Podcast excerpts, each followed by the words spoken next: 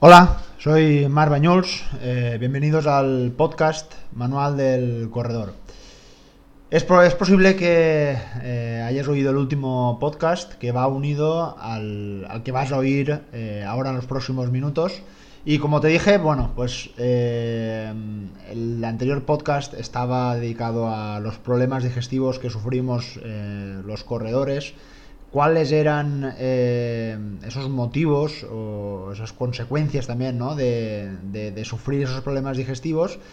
Y como te comenté, eh, lo bueno, hay una buena noticia, que esto se puede mejorar o incluso eliminar de nuestros esfuerzos, entrenamientos o incluso cuando nos interesa en nuestras competiciones o carreras eh, queremos intentar disminuirlas para que mm, sobre todo nos tengamos que centrar en correr, en disfrutar y en darlo todo para llegar cuanto antes a meta y que no un problema digestivo como unos vómitos, eh, una diarrea o cualquier otro relacionado, otra molestia no relacionado con estos eh, problemas digestivos pueda entorpecer a nuestro rendimiento. Como comenté en el anterior podcast, eh, hay una buena noticia y es que esto se puede mejorar, pero no será un camino fácil para nada. No va, no hay una pastilla milagrosa, no hay algo que digas, mira, te lo tomas y vas a olvidarte ya de esos problemas. Es, mm, para que lo entiendas, eh, el sistema digestivo se entrena y se entrena igual que has entrenado para hacer tu objetivo de tu maratón, tu ultra, donde has estado meses preparando tu musculatura, tu sistema cardiovascular para llegar a, ese punto de forma eh, para poder completar esa carrera. Pues con el sistema digestivo ocurre algo muy parecido. Lo que pasa es que normalmente lo tenemos un poco abandonado, ya que voy a hacer mi entrenamiento por montaña, de dos horas que si va todo bien y hace buena temperatura y no tengo muchas ganas, no hace falta ni que coma. Lo puedo acabar sin ningún problema. Seguro que muchos de vosotros os habéis sentido identificado con este eh, eh, con estos pensamientos, ¿no? Eh, el salir rápidamente y olvidarnos totalmente de, llevarte esa, comida, esa, esa, hidratación, ¿no? para hacer ese, ese esfuerzo. Y aquí es donde está el gran fallo. El querer hacer algo en una competición en el que para nada tu sistema digestivo está acostumbrado.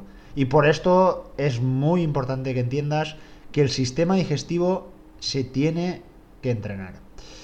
Tengo que decirte que personalmente, como te dije en el anterior podcast, he sido de los que he sufrido muchos problemas digestivos y la verdad que al hacer este cambio he notado una mejoría espectacular.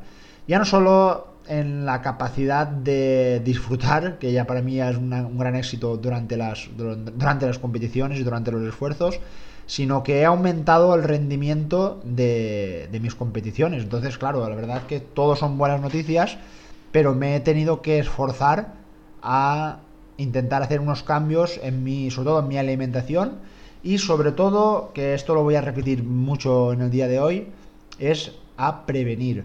Para nada en, un entrenamiento, en una competición, tengo que ir a hacer, vamos, como si fuera una lotería, a comer lo que me apetezca, a beber cuando me apetezca y como quiera y lo que quiera. Esto es un grave error la alimentación en, un corredor, sobre todo de larga distancia, tiene que estar totalmente planificada. Tienes que saber siempre lo que estás haciendo. Y esto es súper, súper importante. Y esta va a ser una de las claves para mejorar esos problemas digestivos y alejarlos de, tus, tu rendimiento, ¿no? de, tus entrenamientos y de tus carreras. Bueno, pues vamos con el capítulo de hoy que se titula El sistema digestivo se entrena. Estamos en el capítulo 24 eh, y por supuesto, mm, claro que se, entrena y se mejora. Si eres un corredor de montaña o eres un corredor de largas distancias, mm, vamos, eh, ¿a qué esperas? Eh, hazlo ya. Es una de las últimas tendencias entre la nutrición deportiva. Cada vez se está demostrando más que los atletas son capaces de sumar grandes volúmenes de comida y bebida en su sistema digestivo. Esto está totalmente demostrado que se obtienen grandes ganancias en el rendimiento. Solo tienes que ver a los grandes deportistas de alto nivel la alta capacidad de sumar grandes volúmenes de hidratos de carbono en sus esfuerzos. Es sorprendente, por ejemplo, hace unos años el ciclista ganador varias veces del Tour de Francia, Chris Froome, donde se obligaba a consumir más de 100 gramos de hidratos de carbono por hora.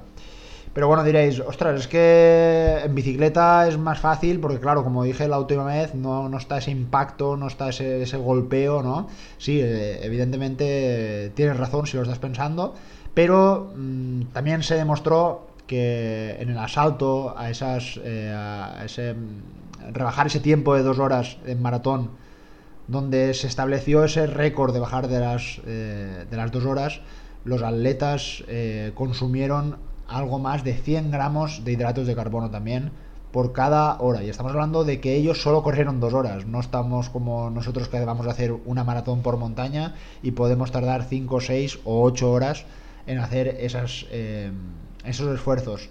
A más periodo de tiempo, mayor importancia de estos eh, gramos de, hidratos de carbono para, vamos, para mantener esa energía necesaria para continuar. Eh, vamos, pues eh, pudiendo hacer ese esfuerzo. En condiciones de, reposo, mmm, tú no tendrías ningún problema en sumar esos valores. De hecho, probablemente lo hagas en una comida habitual, mmm, sumes más de esos 100 gramos de hidratos de carbono durante una hora y probablemente sin ningún esfuerzo puedas consumir más de 600, 800 mililitros de líquido en una hora. Es mmm, prácticamente fácil y ya no es que sea fácil, es que no tienes probablemente ninguna consecuencia en tu sistema digestivo. Tú comes, te levantas, te vas y sin ningún problema. Claro, en ese momento, como dije en el último capítulo, todo ese flujo sanguíneo estará encarado o estará pensando en ese, en ese proceso digestivo, en ese sistema digestivo, para que todo ese proceso funcione correctamente. Pero todo cambia cuando estás corriendo, cuando tu organismo está algo estresado, está algo fatigado y tiene que repartir, como dije eh, en el último capítulo, tiene que repartir esas acciones, ese flujo sanguíneo, tiene que repartir una parte a esa, esa musculatura más específica que son normalmente las piernas, para termorregular, para que llegue ese oxígeno necesario para que se genere ese movimiento. Entonces, claro, no va a llegar el mismo flujo sanguíneo a nuestro sistema digestivo y esto, pues claro, puede acelerar el, el tener problemas digestivos, ¿no? Si estás acostumbrado a comer y beber durante tus entrenamientos, aunque sean cortos, eh, estarás consiguiendo las adaptaciones necesarias para que en competiciones puedas consumir grandes cantidades de alimentos sin sufrir apenas ningún problema digestivo. Entre las mejoras que se han visto entre, en este entrenamiento de, del sistema digestivo es la de estirar las paredes de tu estómago para obtener una mayor capacidad. Esto es algo que la verdad que a mí me sorprendió y es digamos que el estómago tendría la capacidad de eh, estirarse a modo Mm, que le vayamos metiendo eh, alimentos, ¿no? Y eh, si no lo tuviéramos muy entrenado, pues la verdad que al estirarse podría provocar esas micro roturas, esas, esas pequeñas micro roturas fibrilares, digamos, dentro de ese estómago y podrían eh, provocar esos dolores a nivel del estómago. otro de las adaptaciones que se podrían generar con el entrenamiento del sistema digestivo sería aumentar el vaciado gástrico, es decir, el proceso que tarda el, el alimento en pasar del estómago al intestino. Con mayor, como mayor velocidad podamos obtener, mayor, eh, o sea, menor problemas digestivos vamos a tener. Como más tiempo esté ese alimento en nuestro estómago, las sensaciones van a ser más desagradables, pudiendo tener reflujos, gases, incluso vómitos, ¿no? Por ello, como más rápido y más eficiente se haga este proceso, mejor. Como decía, esto se puede entrenar y muchos de vosotros diréis, ¿y esto cómo, cómo, ¿cómo, ¿cómo puedo entrenar yo mi estómago? Bueno, pues eh, yo te recomiendo que si estás muy interesado en este tema, eh, de hecho la gran mayor parte de esta información eh, lo tenía, los tenía que nombrar, son de tres nutricionistas a nivel deportivo, pero sobre todo a nivel de resistencia. Ya los he comentado en alguna vez que he nombrado a nutricionistas deportivos, pero en este tema la verdad que son unos auténticos cracks. Eh, no paran de sacar estudios, no paran de sacar cursos, eh, yo los sigo y la verdad que me encantan. Y bueno, los nombro porque, mm, como te digo, mucha de esa información los he sacado de sus estudios y de sus, eh, de sus blogs, información que aportan a, la red para todos. Y apunta, porque esto creo que te puede interesar. En primer lugar, el más famoso a nivel internacional es el nutricionista neerlandés Asker Jeukendrup, así como suena. Eh, lo puedes encontrar, tiene su, su web eh, My Sports Science, eh, una web muy interesante, pero hay que decir que aquí en España tenemos a dos grandes cracks también. por un lado, Aritz Urdampilleta y por otro lado, que en este caso mucha de esta información en su blog lo explica súper bien y con muchos ejemplos. Aitor Biribay, también, bueno, la verdad que mm, nutricionistas que te recomiendo que los sigas, están innovando en el mundo de la nutrición deportiva, están llevando la nutrición de deportistas de alto rendimiento a nivel de ciclismo, a nivel de corredores de, de sobre todo de resistencia, de corredores maratonianos y corredores de montaña de ultra distancia, eh, pienso que desde ese punto de vista eh, muy interesante. Y dentro de ese del blog de Aitor Biribay, ahí tiene un, un blog donde eh, pone cómo entrenar el, sistema digestivo, ¿no? Y entre otras informaciones que he podido sacar para ti, porque seguramente te, interesa, eh, esas metodologías, esos entrenamientos, uno que me ha gustado mucho y la verdad que le veo mucho sentido, es el entrenar con el estómago lleno. Puede que alguna vez, por tiempo, por eh, no que bueno, que no has tenido otro momento, has tenido que comer o has tenido que desayunar tarde y has tenido que salir y has notado como tu estómago estaba lleno y la verdad que las sensaciones son horribles. Notas una sensación de pesadez, notas, bueno, porque es la verdad que cuando uno tiene el, estómago vacío, corre de maravilla, no tiene ningún problema, no tiene esos reflujos, ¿no? Que, pueden aparecer eh, y esa, esa sensación de que la comida va a volver a salir por donde ha entrado. Eh, esto se tiene que, esto se puede entrenar. Evidentemente, para nada sería recomendable de que te hicieras una comida alta en grasas, alta en comida, digamos, de digestión es más lenta, como por, ejemplo podría ser todas todo las carnes, todos eh, estofados, ¿no? Este tipo de, de comidas más pesadas, si comes eso y te vas a correr, pues probablemente a los 15 minutos tengas que parar para vomitarlo porque la, tu, tu estómago no hará podido tolerar eh, ese, ese, ese, estrés con esa, con esa digestión que ya está tu, tu, tu estómago ya está intentando luchar para hacer esa digestión lo más rápida posible, si además le metes ese estrés por el ejercicio, bueno, una combinación fatal.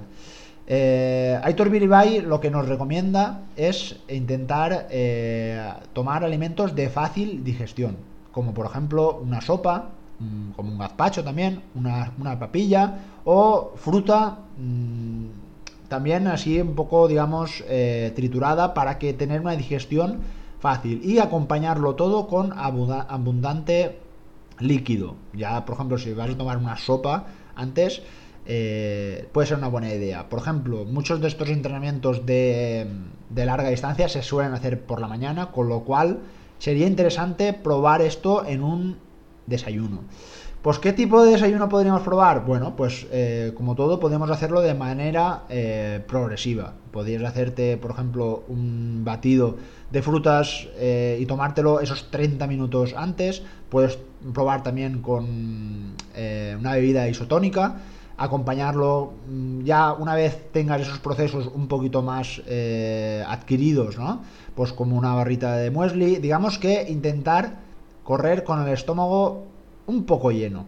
Y hacer un entrenamiento, por ejemplo, al principio de una hora. Y a ver qué sensaciones vas notando. Con el paso del tiempo puede que estés tan acostumbrados que tengas puedas eh, desayunar 30 minutos antes, el desayuno que haces habitualmente, por ejemplo, como unas tostadas y un café con leche, por ejemplo, es el desayuno más habitual que nos podemos encontrar, y no tengas ningún tipo de problema en correr a los 30 minutos después. Sí que no, esto es importante, no sería recomendable desayunar y ponerte a correr enseguida, porque mm, probablemente tengas la comida aún casi al principio, al principio del estómago y ahí sí que puedas tener eh, problemas. Pero una vez de esos 30 minutos, creo que sí que puede ser interesante y es algo que nos podemos esforzar en hacer durante todos estos entrenamientos preparatorios al objetivo, a intentar desayunar 30 minutos antes para eh, em, provocar el, pues, el correr ¿no? con ese estómago lleno. Entonces esto lo que va a favorecer es, como decíamos antes, que ese proceso digestivo vaya de manera más eh, rápida y sobre todo que tu sistema digestivo esté acostumbrado a hacer un esfuerzo con, con vamos, que vaya todo al, al unísono, ¿no? Al correr y que se esté produciendo una digestión. Cuidado, no confundir esto con la estrategia antes de una competición, que no tiene nada que ver. Esto justamente es todo lo contrario. En este caso, sí que sería interesante por lo menos desayunar entre una y dos horas antes para hacer la digestión totalmente bien y salir a esa competición con el estómago vacío y luego a lo largo del esfuerzo ir comiendo. No, no es la misma estrategia. Estamos, recordar que estamos entrenando y, para, el objetivo de un entrenamiento es mejorar para el día de mañana obtener esas adaptaciones que nos provoquen eh, ese aumento del rendimiento. Ha quedado claro, ¿no?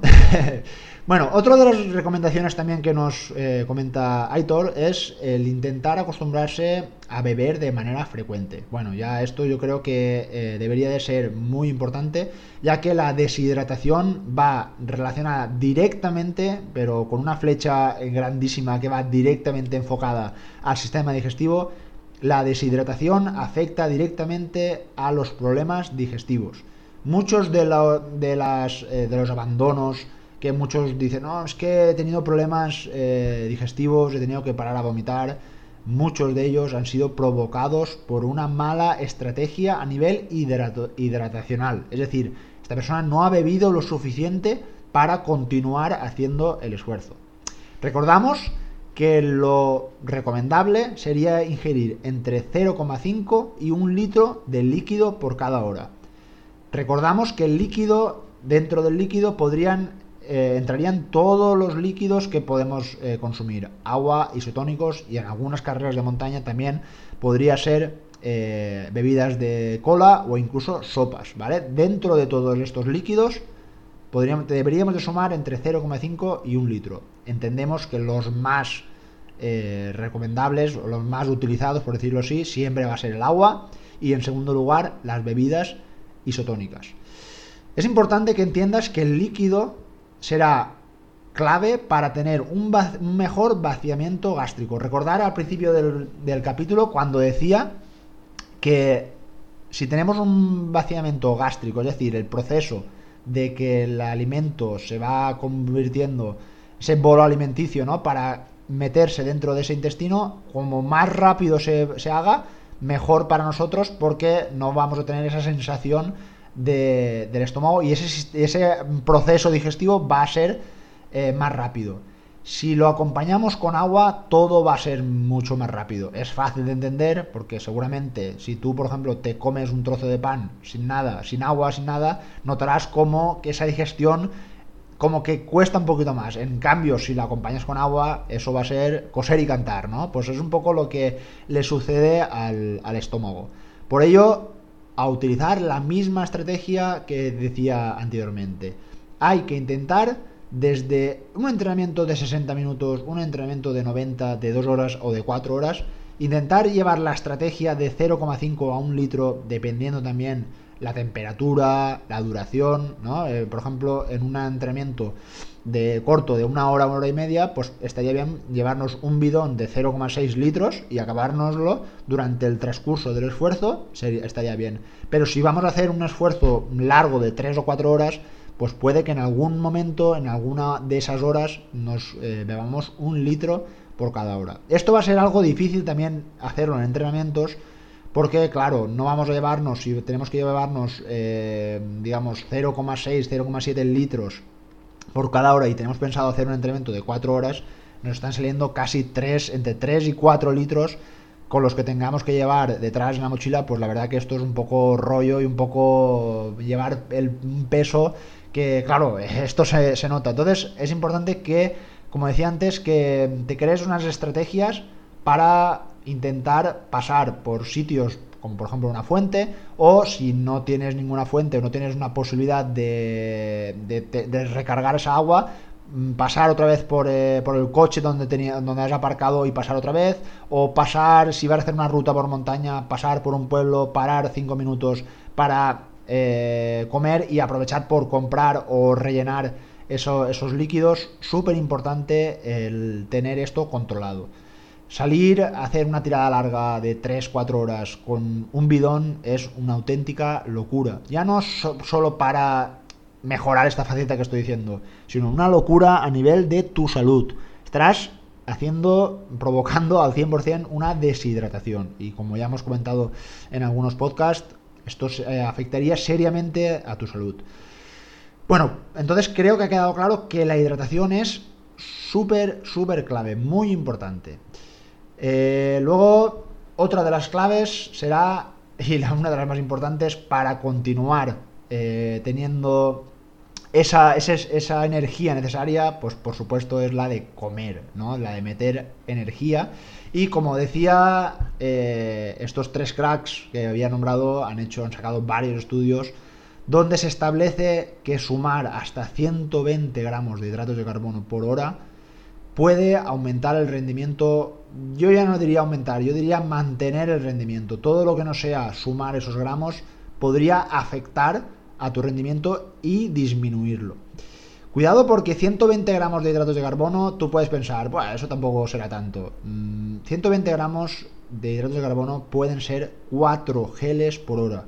¿Quién es capaz de meterse 4 geles por hora? Yo conozco, la verdad, a muy poca gente que sea capaz de hacer esto. vosotros imaginaros que para un maratón de montaña de 5 horas que no hubieran avituallamientos, estaríamos hablando de que esta persona debería tomarse 20 geles durante todo el proceso del maratón. Una auténtica barbaridad.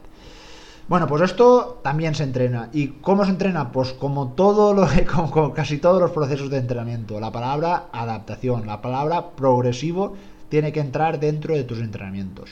No puedes pretender no haber, no haber consumido prácticamente ningún gel y el día de la carrera comprar, irte a la tienda y comprarte 15 geles y tomarte 7, 8 durante la carrera.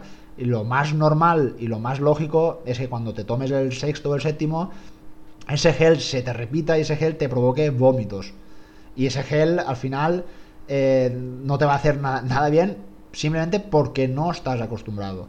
Entonces es muy importante que entiendas que el gel no es el culpable de que tengas ese problema digestivo. El culpable único y exclusivo eres tú, porque has hecho algo que no has entrenado, has hecho algo que tu cuerpo no está adaptado para, hacerlo. Entonces, no le tires la culpa a ese gel, porque probablemente si un día estás sentado en tu casa y te tomaras ese gel que tanta manía le tienes, no provocaría absolutamente nada en tu organismo. El problema es que cuando te estás tomando esos geles, estás en una situación de un estrés, de una fatiga que tu cuerpo, mm, digamos, a nivel defensivo lo que hace es expulsarlo. Y te está diciendo, tío, para ya porque estoy cansado, estoy fatigado, no puedo más. Para. Y es una manera de que tu cuerpo te está avisando. Entonces, por eso es muy importante que esto lo tengas muy claro. Tienes que prever y tienes que ser estratégico en cuanto a, la alimentación. Y ya no solo en la competición, sino en los entrenamientos, en los todos los esfuerzos, sobre todo los eh, entrenamientos largos, que sobrepasen la hora, hora y media, tienes que intentar entrenar esto. Empieza con 45 50 gramos, que más o menos con un gel y medio 0,3, mm, 0,4 litros de isotónico, ya llegarías a esos 40-50 gramos de hidratos de carbono. Una vez veas que todo va funcionando bien, a acompáñalo con algo más. Acompaña un gel, ese medio litro de isotónico y acompáñalo con un trocito de barrita o dos dátiles. Y así poco a poco ves aumentando eh, la dosis de hidratos de carbono para eh, llegar a esos mínimos. Puede que con el tiempo, y creo que esto no es fácil, yo a día de hoy tengo que decirte que para mí sería muy complicado llegar a mínimo 80-90 gramos de hidratos de carbono durante una hora. Podría hacerlo en la bicicleta y sí que lo he hecho y no he tenido ningún problema. Pero corriendo he de serte sincero que me cuesta, pero vamos a ello. Vamos a intentar en los próximos entrenamientos intentar luchar para entrenar todo esto que te estaba que te estaba comentando. A mis eh, deportistas normalmente cuando hacen estos entrenamientos largos les eh, pongo en el entrenamiento les pongo toda la información de la zona de pulsaciones, los kilómetros, el desnivel en el caso de que hagan montaña. Pero en al lado, en, un sitio muy pequeñito, les pongo qué cantidad deberían de tomar por cada hora de ejercicio. A mayor duración, les invito a que intenten y a recordarles, sobre todo, qué deberían de tomar entre cada esfuerzo. Por ejemplo, en un entrenamiento de 3 horas, les pongo tienes que intentar tomar entre 600 y 700 mililitros por cada hora y entre 50 y 60 gramos de hidratos de carbono por cada hora. Sé que algunos lo hacen y sé que algunos no lo hacen. Eh, como dije al principio del otro podcast, hay personas que tienen estómagos a prueba de bomba. No tienen ningún problema, pueden meterse todo lo que quieran, pero como dije, el 80 o 90% de corredores han tenido algún problema digestivo durante alguno de sus esfuerzos o competiciones. Creo que es algo que nos interesa entrenarlo, es algo que creo que nos puede hacer mejor corredores. Y nada, es una pequeña reflexión. Yo ya te digo que hace un tiempo, hace un par de años lo cambié y me está veniendo genial, por lo que te lo recomiendo al 100%. Y nada, espero que te haya aprovechado este podcast. Eh, la verdad que es un tema que me interesa mucho. Como te he dicho, lo, he, sufrido. Y nada, nos vemos la próxima semana. Ya tengo pensado el, tema. Eh, te lo adelanto ya. Va a ser el episodio número 25, un episodio ya especial. Y voy a hablar de mis próximos retos eh, durante los próximos meses. y me gustaría que fueran un poco una idea Mm, para aportarte a ti si estás un poco desmotivado con esa ausencia de, carreras y como el tema cada vez, eh, por lo menos aquí en España, parece que va, a peor y carreras creo que no vamos a tener eh, mínimo hasta 2021. Eh, creo que es importante tener retos y motivaciones para seguir entrenando y para seguir mejorando como corredores. Nada más, nos vemos la próxima semana, un saludo muy fuerte y venga, un abrazo.